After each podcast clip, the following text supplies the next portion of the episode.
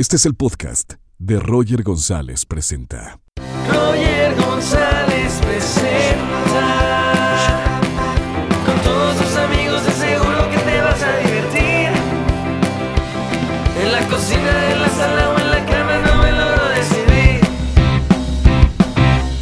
Hola, ¿cómo están? Bienvenidos a un nuevo episodio de Roger González Presenta. Qué gusto que están escuchándonos a través de, podcast. Ya sabes que estamos lunes y jueves y a través de nuestro canal de, de YouTube. Síganos y pongan la campana de notificaciones. Y en esta nueva modalidad desde casa, pues tengo el gusto de tener en este programa a personas que sería un poco difícil contar con ellos porque viven en otros países, eh, trabajan muchísimo y en esta ocasión voy a presentar a un gran amigo, actor argentino, Agustín Sullivan. Hola, Agus. ¿Cómo andás, amigo? ¿Cómo va todo? ¡Qué gusto verte! Sí, sí. Sí, un gustazo también. No nos vemos hace un montón, hace un par de Es años. verdad. Ya sé, pero te está yendo increíble, ya has hecho muchísimas cosas. Ya me vas a contar de, de eso, pero primero, ¿dónde estás? Eh, eh, estás en Buenos Aires ahorita, en Argentina. En este momento estoy en Buenos Aires, Argentina, en mi casa, eh, de cuarentena obligatoria que el gobierno, eh, bueno, nos mandó a hacer, que me parece buenísimo, la verdad, esa decisión que tomaron. Eh, ya es, ya cuatro semanas se cumplen. ¿Qué es obligatoria? O sea, ¿qué, qué tan obligatoria es? Obligatoria es que no puedes salir de tu casa porque si no te, te llevan preso o te ponen una multa carísima, una multa muy cara. Eh, ¿Te llevan porque, preso? claro, O sea, ¿te ha tocado no, no, a mí no me... No, amigos? ami- o sea, ¿es, es real? Es real, conozco mucha gente que en la calle eh, la policía la paró para pedirle el, si tienen algún permiso para estar. Eh, solo puedes salir a la farmacia, a la veterinaria, al supermercado y ya, y te vuelves a tu casa. Eh, y me parece perfecto, porque la verdad que el virus es nuevo, no se conoce, es muy fácil de contagiar. Eh, me parece que, que si todo el mundo está en sus casas, el virus no tiene a, a qué otra persona ir, entonces va a llegar un momento donde se va a terminar, hasta que por lo menos encuentren la cura o la vacuna.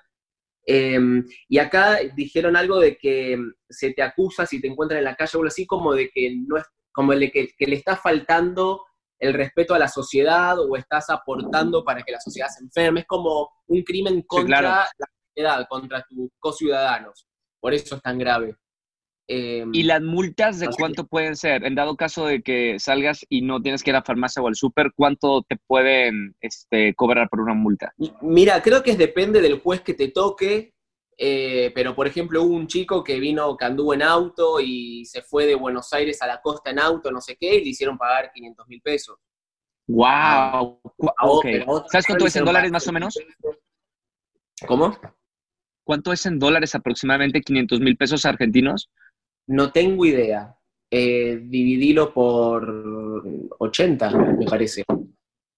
¿80 está? Sí. ¡Wow! Ok, a ver, tengo acá... Sí, como 70 y pico, 80 por ahí. vienen siendo como... Uy. No, no, bueno, sí, es, es- es muchísimo. ¿Para qué te hago cálculos? Bueno, la es gente que no hay que salir. La gente en sus casas va a hacer la cuenta. Claro. Oye, Agus, en, este programa eh, contamos la historia de, de todos nuestros invitados. Todos tenemos una historia.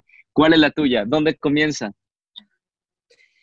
Eh, bueno, había una vez una madre, o sea, eh, no, soy- eh, yo soy actor, soy de Buenos Aires, Argentina, siempre quise ser actor desde, desde siempre, desde toda la vida. O sea, no, no recuerdo un momento donde yo dije, a partir de acá quiero, no.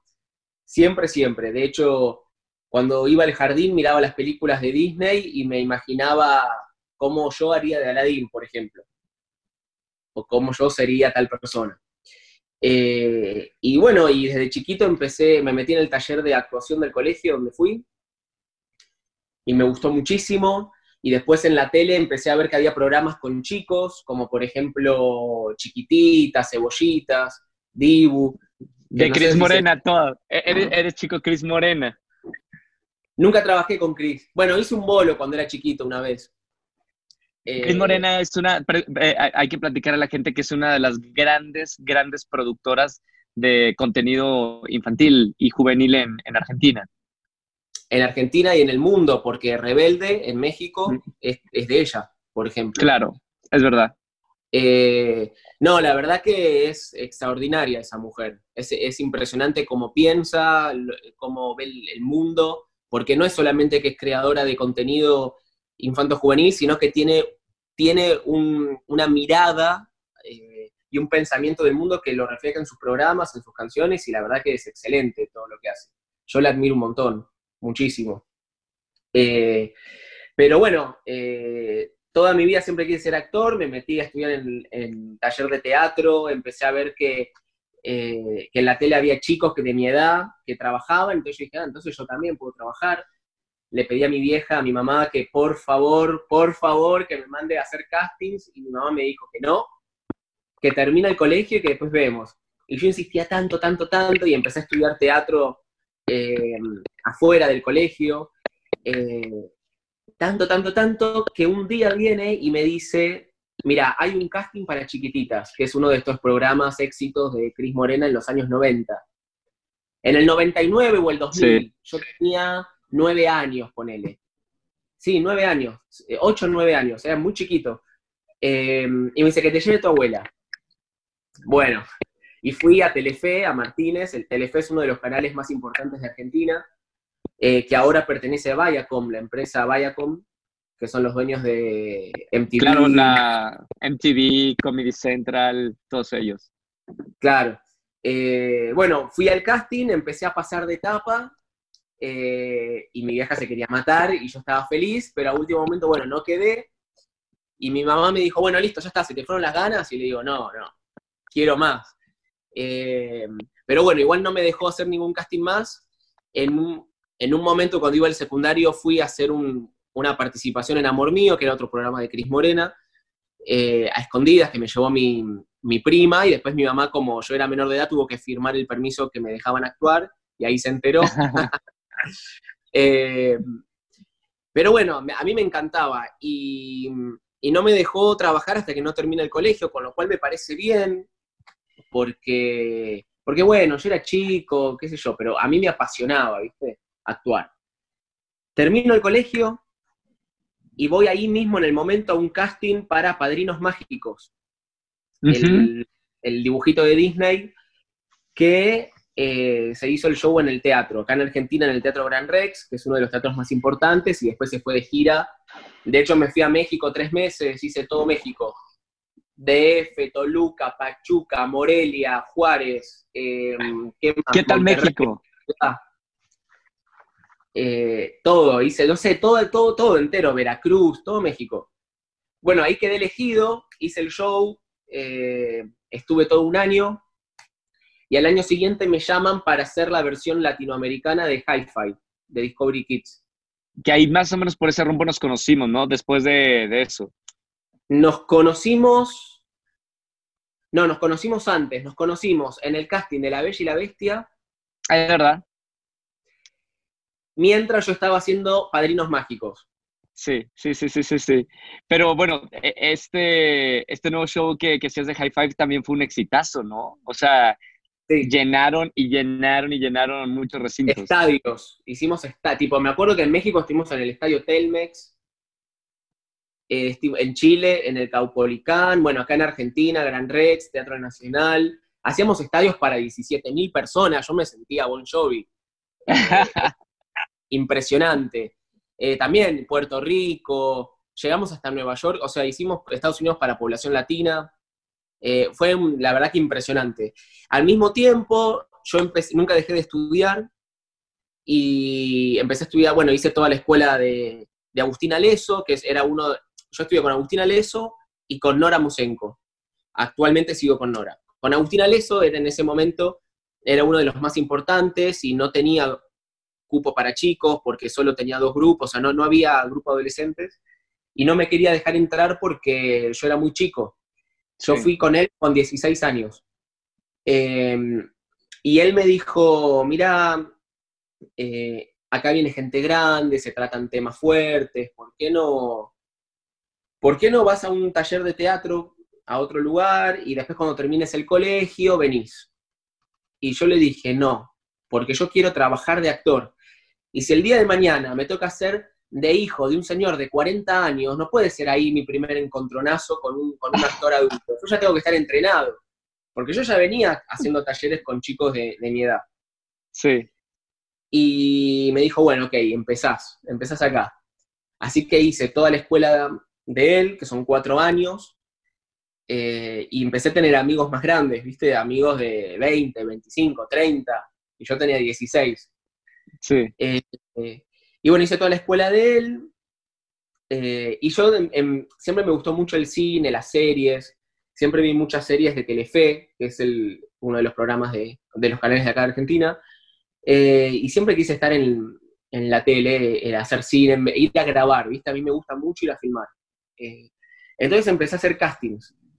Y empecé a mandar mi material, empecé a buscar un representante que ninguno me, me agarraba. Y me he disfrazado, he dicho de todo para que me hagan casting para tele, por ejemplo. Eh, Ajá. en una oportunidad me disfracé de cartero. De- ¿Viste el que, Ok. de moto, como que en ese, como de globo, que en ese, Sí, ahora sí, hay globo, sí, sí. En, ese momento, en ese momento no había, había motos que llevan sobres. Bueno, me disfracé de eso porque había una productora donde estaban haciendo casting para una novela y iban todos mis amigos y chicos de mi edad y a mí no me, no me llamaban. Entonces yo decía, bueno, yo tengo que hacer el casting. Entonces iba a la puerta del lugar y decía, hola, vengo a dejar mi material, tipo, mi currículum. Y en la puerta me decían, no, no, no, no, tenés que mandar tu material a casting.com. Un correo. Claro, a tal correo. Y yo, pero yo ya mandé 20 mails a ese correo y no me llaman, ¿viste? Cuando no me daban, no me daban eh, nada, no sé, no ni me miraban nada.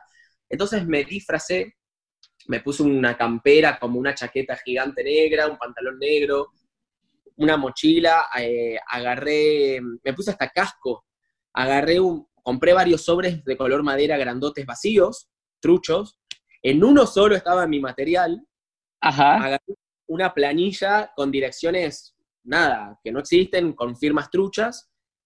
Entonces llego a la puerta y, di- y hacía como que miraba, sacaba varios sobres, ¿viste? Elijo uno, que era el único que tenía mi material, y digo, ¿cómo estás si vengo a dejar un sobre para tal persona? Es acá, y en la de la puerta, fíjate como ni me había mirado antes, que no me reconoce, y me dice, sí, sí, sí, es acá, bueno, tomá, ¿me firmás por favor que recibiste el sobre? Todo como un correo. Sí, sí, Le sí. hice sí. firmar a, la mina de la puerta, bueno, firma, no sé qué, me voy. Ah, y me fui haciendo como que tenía que seguir repartiendo.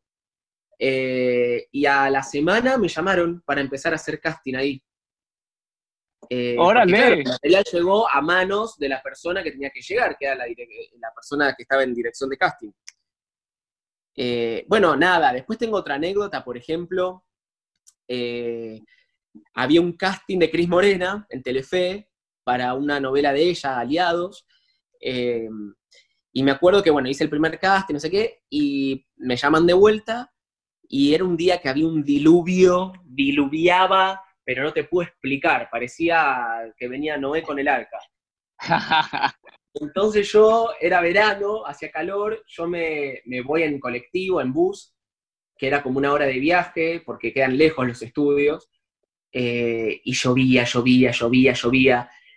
Llego a la avenida donde el canal está, y había, estaba inundado hasta la cintura. wow, Me llegaba ok. el agua. Era una alberca, una No, pileta. no sabía lo que era. Era impresionante. Yo veía la garita del policía, se, viste, de seguridad, se iba flotando así. Un río. Y yo fui y dije, yo voy a llegar igual al casting.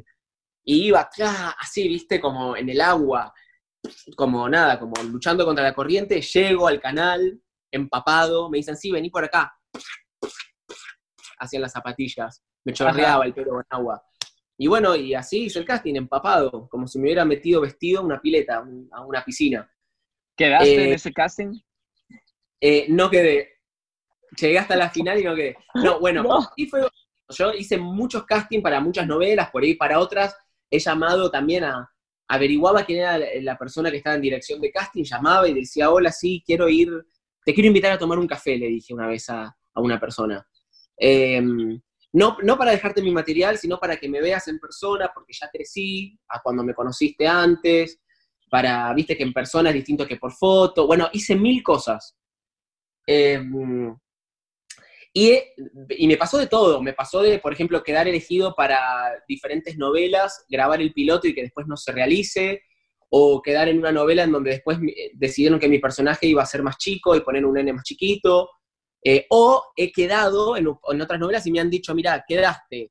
Y antes de empezar a grabar me dice, mira, de, se decidió poner una persona famosa en tu personaje, o sea, con más seguidores en las redes, así que quédate tranquilo que ya vas a estar, bueno, bueno, y esa era mi suerte, hasta que me cansé de todo, dije, bueno, basta, me voy, me voy del país, eh, me voy a vivir a Londres. Dije, como yo tengo la ciudadanía europea, mi familia es de Irlanda y de Italia, sí. entonces dije, bueno, basta, ya está, me voy. Eh, me voy allá y este año me lo voy a dedicar para juntar plata, para irme a vivir afuera y a, a, buscar trabajo de actor afuera, porque a mí lo que me apasiona es ser actor. Yo estudié dirección también, eh, soy director, y a mí me apasiona esto, ¿viste? Y, y, nunca me quise resignar a no trabajar de lo que me apasiona, de mi pasión. Claro. Eh, entonces dije, bueno, por ahí no es Argentina, por ahí será España, por ahí será Inglaterra, me voy. Eh, bueno, resulta que ese año, cuando yo tomo esta decisión, empiezo a trabajar en la inmobiliaria de mi mamá, que tiene una inmobiliaria, a mostrar departamentos. Para tu mamá plata. fue la que me dio el departamento, el último departamento, el, sí, el último departamento, penúltimo departamento de, de Argentina. Sí. Casualmente. Sí, sí. Total, siempre se acuerda de vos, te ama. Ah, eh, igualmente. Eh, bueno, cuestión, eh, resulta que hay un casting abierto ese año fue el año que me dijeron que me bajaban de una novela porque no, tenía, porque no era famoso, bueno, bla, bla, bla, bla, bla. Todo junto y sale.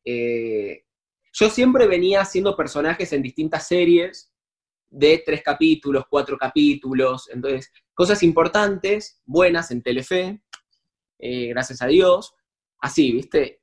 Y de golpe sale un casting abierto que van a hacer la serie de la vida de Sandro, que Sandro es un cantante de los años 60, 70, 80, murió en el 2010. Eh, es como un Elvis Presley argentino que fue muy exitoso en Argentina principalmente, pero en toda Latinoamérica, por eso le dicen Sandro de América.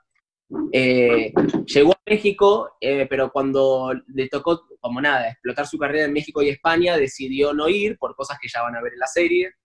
Ajá. Eh, y bueno, me pongo a, a, fijarme, me pongo a ver y soy exactamente igual a él a cuando él tenía mi edad. Igual, idéntico, físicamente. Eh, entonces yo dije, bueno, tengo que hacer este casting. Eh, aparte de la, tiene una historia apasionante, la verdad, su música es, excel, es impresionante, la historia de él es bárbara, él fue prohibido, por ejemplo, porque hacía movimientos bailados como Elvis. Entonces movimientos muy, de cadera. Claro, entonces era como muy osado para la época. Sí. Entonces estaba mal visto. Eh, bueno, nada, era excelente toda su vida. Y ah, casting abierto, mando mi material, no me llaman. Vuelvo a mandar mi material, no me llaman. Y empecé a bombardear a la productora, a la directora de casting, que es Verónica Souto, por Instagram, el mail de la agencia, o sea, de la productora, el mail personal, Facebook, pap, la, la Su teléfono, su casa, su WhatsApp. Corría el riesgo de que me denuncien por acoso, corría el riesgo, pero no me importó. o que me manden a, a un psiquiátrico, ¿viste? Eh, y en ese momento yo estaba en, otra, en una agencia que me representaba que también eh, le decía, por favor, consígame este casting, ¿viste? Y no me llamaban, no me llamaban, no me llamaban, hasta que en un momento me llaman y me dicen, mira, yo he mandado mi material dos veces, a la mañana y a la tarde. A la mañana se lo mandaba a la agencia donde estaba y a la tarde a la directora de casting. Yo, mi objetivo era que cada vez que llegue un mail recen para que no sea yo. como un loco. Porque yo dije, bueno, listo, yo quiero estar ahí, es lo que a mí me apasiona. Aparte yo quería quedar en la serie. Eh, si no me llegan a llamar, no tiene que ser, y me tengo que ir afuera, ya está. Eh, entonces, eh, me llaman y me dicen, mira, eh, ¿vos tocás algún instrumento? Batería, guitarra, piano, y digo, aprendo cualquiera. Y me dicen, bueno, porque te quieren ver para hay una banda en la serie y te quieren ver para uno de los amigos del protagonista eh, que están en los primeros dos capítulos. Y yo digo, no, no, yo quiero castear para Sandro. Y me dicen, ah, como, bueno, bien, bien ahí. Y digo, no, no, es que soy igual, o sea, mirá la foto, quiero castear para, para él. Bueno, cuestión, tanto insistí, insistí, insistí, que me llaman para Ok. castear. Voy al casting. Yo ya me había visto toda la vida de él, mil videos, entrevistas, sus canciones, todo, me lo había analizado de pe a pa, ¿viste? Eh, llego, tengo una reunión con el director Adrián Caltano, con Verónica Souto, directora de casting, y Alejandro Ciancio, que era el asistente de dirección, que es además el director del Marginal. No sé si conocen la serie El Marginal de Netflix. Eh, sí, claro, escuchamos. Esa misma, claro. Bueno, cuestión, eh, hago el casting, que la directora de casting me dice, Sullivan, te veo hasta en la sopa, me dice. Yo digo, bueno, ¿y por qué no me llamaba? Y me dice, no te llamaba porque estábamos buscando al Sandro, al actor joven, de veintipico de años. Y vos, yo pensaba que vos eras más chico por tus fotos. Y cuando vi la edad que tenés, yo en ese momento tenía 26 años, dije, uy, este, este pibe puede hacer de joven y de, lo luqueamos de- y de adolescente. Entonces, nada, empecé a hacer casting que me hicieron bailar, cantar, hacer mil escenas. eh, me hicieron castear frente a toda la gente de Telefe, que eran muchas personas. Bueno, porque no, no decide una sola persona, ¿viste? Decide un grupo. Claro. Finalmente quedo elegido eh, de protagonista eh, de Sandro, así que imagínate mi felicidad cuando quedé elegido. Y ahí empe- empecé, me pusieron coach de baile, de canto, empe- aprendí a tocar piano, armónica y guitarra, eh, las canciones de la serie, eh, ensayos de todo, bueno, y empezamos a grabar con un mega elenco, un mega director, en el, en el elenco está Isabel Macedo, Luis Machín, eh, murió, bueno, eh, la Isabel Macedo, China Suárez, la China Suárez, Calu Rivero, Sí. Está Lali Espósito también, eh, porque hacían de todas las parejas de él a lo largo de su De vida. Sandro. Era muy mujeriego. Más o menos, ¿eh? tenía mujeres estables por bastante tiempo. Eh, eh, lo que sí, estaban la mayoría de las mujeres enamoradas de él, eso sí. Eh, bueno, nada, la vida la verdad que apasionante, quedé elegido, fueron seis meses de rodaje, eh, y la serie se ganó los premios Martín Fierro, que son los premios de Argentina como mejor serie, mejor director. Yo me gané el de mejor actor revelación, que lo tengo acá, te voy a mostrar. A ver, a ver, a ver, a ver. Martín Fierro es uno de los premios más importantes de, de Argentina. Ahí está, muy bien. Chan, chan, chan. ¿Dónde, dónde- dónde lo tienes puesto? Lo tengo arriba de una mesita acá en el living de mi casa. Ok. Eh, bueno, y después a partir de ahí, gracias a Dios, eh, entré con Paula Eisenberg, otra representante acá en Argentina, y mm, tengo representante en España también y en Inglaterra, en los tres países. Eh, y empecé como un sinfín de trabajos, gracias a Dios. A raíz de esta serie. a raíz de esta serie hice Morir de Amor, que es una serie en Telefe también, que la dirige Anaí Berneri con Griselda Siciliani. Después hice dos películas, eh, una película que se llama La muerte no existe, que es la película de un libro que es un bestseller, y la película ahora estaba primera en cine nacional y después en segunda en cine nacional, eh, que se puede ver eh, hoy en día está subida a Cinear, que como la gente no está pudiendo ir al cine este año, bueno, está subida ahí, y le va bárbaro, y, y después hice otra serie que se llama Atrapa un ladrón, que es la serie de una serie de, de una película de Hitchcock, con Pablo Echarri, que es una coproducción de España y Argentina, eh, con Pablo Echarri, Alexandra Jiménez, que es una actriz española, bueno, estoy yo, Mónica Antonopoulos, Luis Machín también, eh, otra película que se llama Trópico, que la dirige Sabrina Fargi. Bueno, gracias a Dios, eh, a partir de ahí no, no paré de trabajar. Hice este año mi primer musical, que es Hello Dolly, un musical de Broadway, que, Ajá, claro. que lo hicimos en el Teatro Ópera, que es donde vos hiciste La Bella y la Bestia, en el mismo teatro. Sí. Muy Eh, bonito ese teatro. Sí, gigante, ¿viste? Eh, muy lindo, gigante, y nada, un musical donde coprotagonista, donde, bueno, canté en vivo con orquesta, la verdad que un mega show donde suben, bajan eh, la- los trastos escenográficos, como impresionante, las luces, los efectos. Eh, y gracias a Dios empecé a hacer todos personajes muy distintos entre sí, que es lo que a mí más me apasiona. A mí lo que me apasiona de ser actor es vivir vidas que yo en mi vida cotidiana no vivo, otras Claro. épocas, eh, hablar distinto, caminar distinto, eh, pensar distinto, ¿viste? Cuanto más distinto el personaje, a mí más me apasiona hacer. Y gracias a Dios, mi representante, junto con Darío Turovelski, que es el director de Telefe, eh, me, están de a poquito ayudando a hacer una, una carrera bastante copada, porque son todos personajes muy distintos entre sí, y son todos proyectos, la verdad que muy interesantes.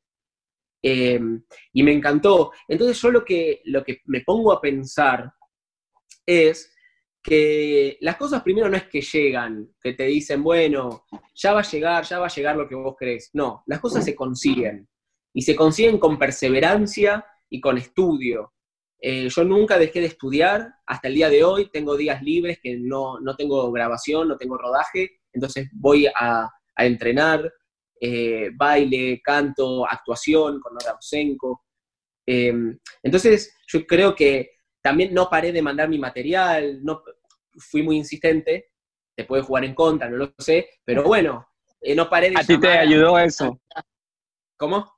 A ti te ayudó eso, ser insistente. De hecho, gran parte de la historia es por eso, porque eh, estabas ahí y no quitabas el dedo del renglón. Exactamente. Eh, no paraba. Entonces, yo creo que las cosas se consiguen. Uno tiene que, moverse, ¿viste? Eh, uno tiene también que imaginar lo que uno desea y trabajar para eso, hacerlo real. Y la gente que por ahí, que cree en Dios, hay una frase que es, Dios es, ayúdate que te ayudaré. Quiere decir, Claro. hacer todo lo que esté a tu alcance, eh, siempre eh, sin faltarle respeto a nadie, ¿viste? Porque eh, sin perder códigos ni valores, obviamente. Pero es eso, y uno tiene que competir contra uno mismo. No existe la competencia contra la otra persona, porque todos somos distintos y todos tenemos cosas buenas y distintas para dar. Claro. Entonces, cuando mm, no es que eh, yo tengo que competir contra otro actor por el mismo papel, no, no, él es de una manera, yo soy de otra, y, y yo creo que queda elegido la persona que tiene que vivir una determinada experiencia en la vida, que tiene que pasar por ese personaje para que ese personaje le enseñe y le modifique, le haga ver cosas en su vida personal. Y tiene que trabajar con esas personas que va a tener de compañeros de trabajo. Eh, yo creo de que la vida está por encima de todo y que todo lo que uno vive, uno necesita vivirlo para la evolución como persona de cada uno.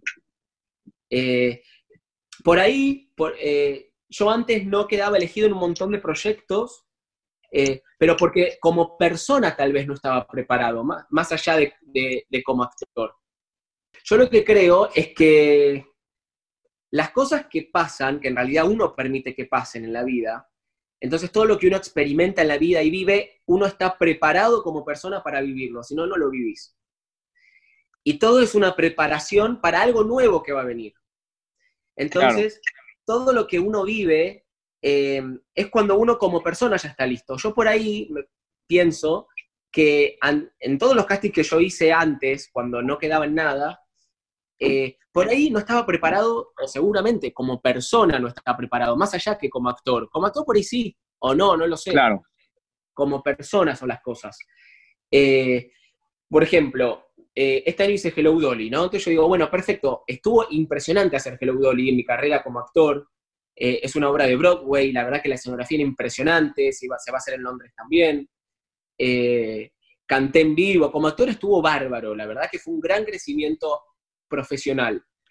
Pero como persona digo, bueno, ¿para qué? Es la pregunta. Tuve que vivir esta experiencia de cantar en vivo, de trabajar con determinados compañeros nuevos de elenco. Eh, ¿Entendés? Es como, eh, uno, siempre lo- la vida está por encima de todo. La Sí. evolución como persona. Eh, eso es lo que yo creo. Y también, por otro lado, yo creo de que todos nosotros somos para los demás. Además de para, de para uno. Entonces, eh, uno siempre tiene que pensar, bueno, con lo que yo hago, con lo que yo digo, alguien me va a ver, alguien me va a escuchar. Y a mucha gente por ahí no le, no le gusta, no le interesa, pero por ahí a una persona algún clic le despierta o le hace. Eh, entonces uno como que siempre tiene que estar consciente de eso. Yo siempre medito, rezo, eh, y siempre antes de, grabar o de cualquier escena para cine o televisión, o antes de salir escena en el teatro, viste, siempre pido que, nada, ser canal de luz. Sí. Que cada persona que me vea y que me escuche, eh, algo, le, o sea, por lo menos le transmite algo, le transmite algo lindo. Claro. Ser canal es lo que yo pido. Eh, siempre, ¿viste? Y agradezco el trabajo, agradezco estar ahí, agradezco que tengo pude ver mi pasión tan, desde tan chico, porque hay gente que, que por ahí, no sé, viste, mucha gente están por terminar chicos, terminan el colegio y no saben qué hacer. Y La mayoría. No sé, qué me gusta. Eh, y ahora, con la cuarentena, me parece un tiempo, eh, primero me parece muy importante que todo el mundo se quede en sus casas, la gente que no tiene cuarentena obligatoria, que se obliga a estar en su casa, porque esto en algún momento va a pasar. Este, y, hay que aprovechar este tiempo, más allá del virus que está habiendo, para reencontrarse con uno mismo, para estar en su casa tranquilo, para aburrirse, porque del aburrimiento salen las ideas, sale la creatividad. Yo creo de que ahora, viste, que todo el mundo dice, falta, falta originalidad, faltan ideas, viste, que todo el mundo dice, por, en el mundo, ¿eh? ¿eh? que hay muchos, no sé, muchos canales o productoras que hacen concursos de guionistas, porque no tienen ideas. Claro. O obras de teatro que decís, esto ya se vio, esta historia ya la vi mil veces. Faltan ideas. Bueno, las ideas vienen del aburrimiento. Del yo creo, ¿no? Del aburrimiento, vos te pones, te empezás a imaginar cosas. Y se te abre tu, campo. Eh, la creatividad. ¿Entendés? Entonces está bueno estar en su casa, en la casa cada uno, aburrirse, pensar qué quiero ser en la vida, que no es lo mismo que tener. No es que quiero tener, ¿qué quiero ser? ¿Qué quiero hacer? ¿Qué quiero ejecutar? Todos venimos a la vida a aprender algo, a enseñar algo y a ejecutar algo, a, obrar algo. Todos. Eh, no tienen que hacer grandes cosas. Hay gente que hizo grandes cosas, como la Madre Teresa de Calcuta. Bueno, ella vino a hacer eso. Pero hay otras personas que vinieron para algo por ahí más chiquitito. Que en realidad no es tan chiquitito, o sea, ya con impactar a una persona ya es, puede ser un gran propósito haber impactado o transformado la vida de esa persona. No hay que transformar la vida de millones de personas. Hay, gente que persigue eso. Total, y total, exactamente, ayudar a un vecino tal vez, y ya le cambiaste eh, algo la vida. en la vida de esa persona. Eh, uno, siempre es para los demás. Eh, entonces está bueno también estar en, la casa, tranquilo, leer, ver películas. Yo lo que veo es que hay mucha gente que, mm, que, se, que nada, es como que se inventan mil tareas. El otro día escuchaba un filósofo muy interesante de acá de Argentina que se llama Darío Zeta, eh, que decía, hay mucha gente que se está está inventándose mil acciones o mil, nada, mil tareas supuestamente productivas por día en su casa, eh, porque si no sienten que están perdiendo el tiempo, ¿no? Entonces, entrenan, de golpe todo el mundo entrena mil veces más que en la vida cotidiana, en el living de la casa, cocinan, muestran cómo ordenan, cómo pa, pa, pa. Yo no digo de que está mal eso, está buenísimo. Hagámoslo, entrenemos, eh, hagamos todo, pero, pero no, no queramos hacer un esfuerzo sobrenatural, sobrehumano, para continuar nuestra vida común y normal, porque lo que estamos viviendo como humanidad en este momento no es común y no es normal. No es normal que estemos todos encerrados en nuestras casas, eh, no es normal que tengamos que ir con barbijo por la calle, no es normal que se esté muriendo gente de esta manera, que haya un virus. Parece una película, lo que, parece una, una película de Hollywood. Lo que yo pongo el noticiero y, muestran, acá en Argentina, muestran el noticiero, muestran el planiferio, el, mapa del planeta, y te muestran todos los países donde el virus está bajando, donde el virus está subiendo, donde... Y yo, ¿te parece una película? Y no es normal. Entonces, aceptemos que no es normal lo que estamos viviendo.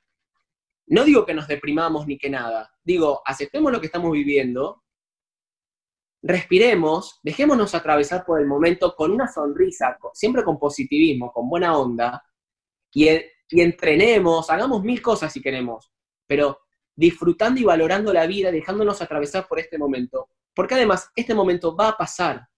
Y cuando pase, estaría bueno que todos estemos transformados, que todos pensemos qué cosas quiero seguir haciendo y qué cosas no quiero seguir haciendo, qué cosas no estoy dispuesto a seguir eh, bancándome. Por ejemplo, que alguien me hable de una manera violenta.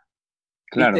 Gente que habla que es, que es maleducada y uno siempre aguanta y dice, bueno, esa persona es así, ya fue, no le digo nada. No, háblame bien, porque no, no tenés por qué hablarme mal.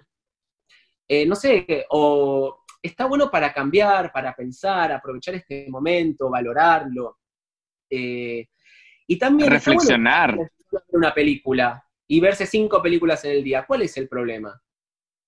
Sí, porque esto, como dices, va, a pasar en, cualquier momento y hay que aprovechar, eh, o sea, la situación de calmarnos, de reflexionar, porque va a pasar y vamos a regresar y esperemos que no regresemos como antes, sino seamos una, una mejor versión de lo que éramos antes de, esta pandemia. Augusto, me encantaría seguir platicando contigo. Gracias por estar con nosotros en, en esta entrevista y muchísimas felicidades por, por todos tus, tus proyectos actualmente. O sea, lo que nos contaste en esta historia es tanta perseverancia durante tantos años que perseguías eh, haciendo audiciones, audiciones, y a lo mejor no llegabas al proyecto como lo fue Sandro, y cómo ahora la vida te está premiando después de tanto esfuerzo y, y tanta pasión con la que querías hacer esta carrera y que vengan muchos éxitos y que vengan series en, Netflix y películas. Y espero, amigo, tenerte por acá en México prontito. Pronto, pronto eh, voy a estar en México, así que te voy a visitar.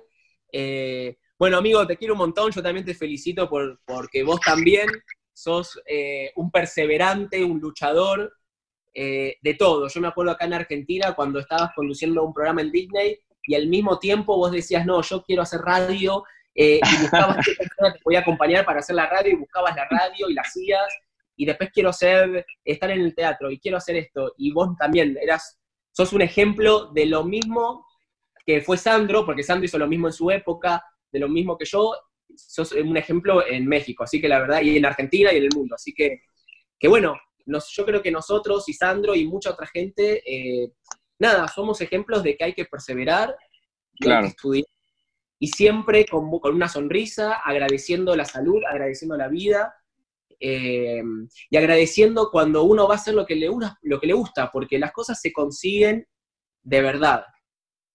Eh, yo cuando voy a grabar a Telefe y entro, me emociono siempre, y me, primero porque me encanta ir a grabar, y segundo porque yo me acuerdo cuando iba por, en el 60, en el colectivo, con agua, viste, todo inundado, a, a ese mismo canal a hacer el casting ilusionado, entonces, viste, está bueno no acostumbrarse y valorar las cosas. Claro. Así que, nada, te quiero un montón, te felicito por este programa y por todo lo que haces. Eh, y nada, y a disfrutar la vida, a divertirnos. En la vida nos tenemos que divertir. Pasa muy rápido la vida, es, hay, hay que disfrutarlo, como dices tú, hay que divertirse. Total, total, total. Y la cuarentena va a pasar muy rápido, vas a ver que en dos meses para mí ya terminó. Entonces aprovechemos este tiempo que nos da la vida para, para conectarnos con nosotros y para salir transformados, como vos dijiste. Total. Gracias, Agustín Sullivan, con nosotros. Eh, nos vemos prontito, acá en México o allá en Argentina. Dale, abrazo gigante. Chao. Gracias a todos por estar en este episodio y hasta la próxima. Adiós.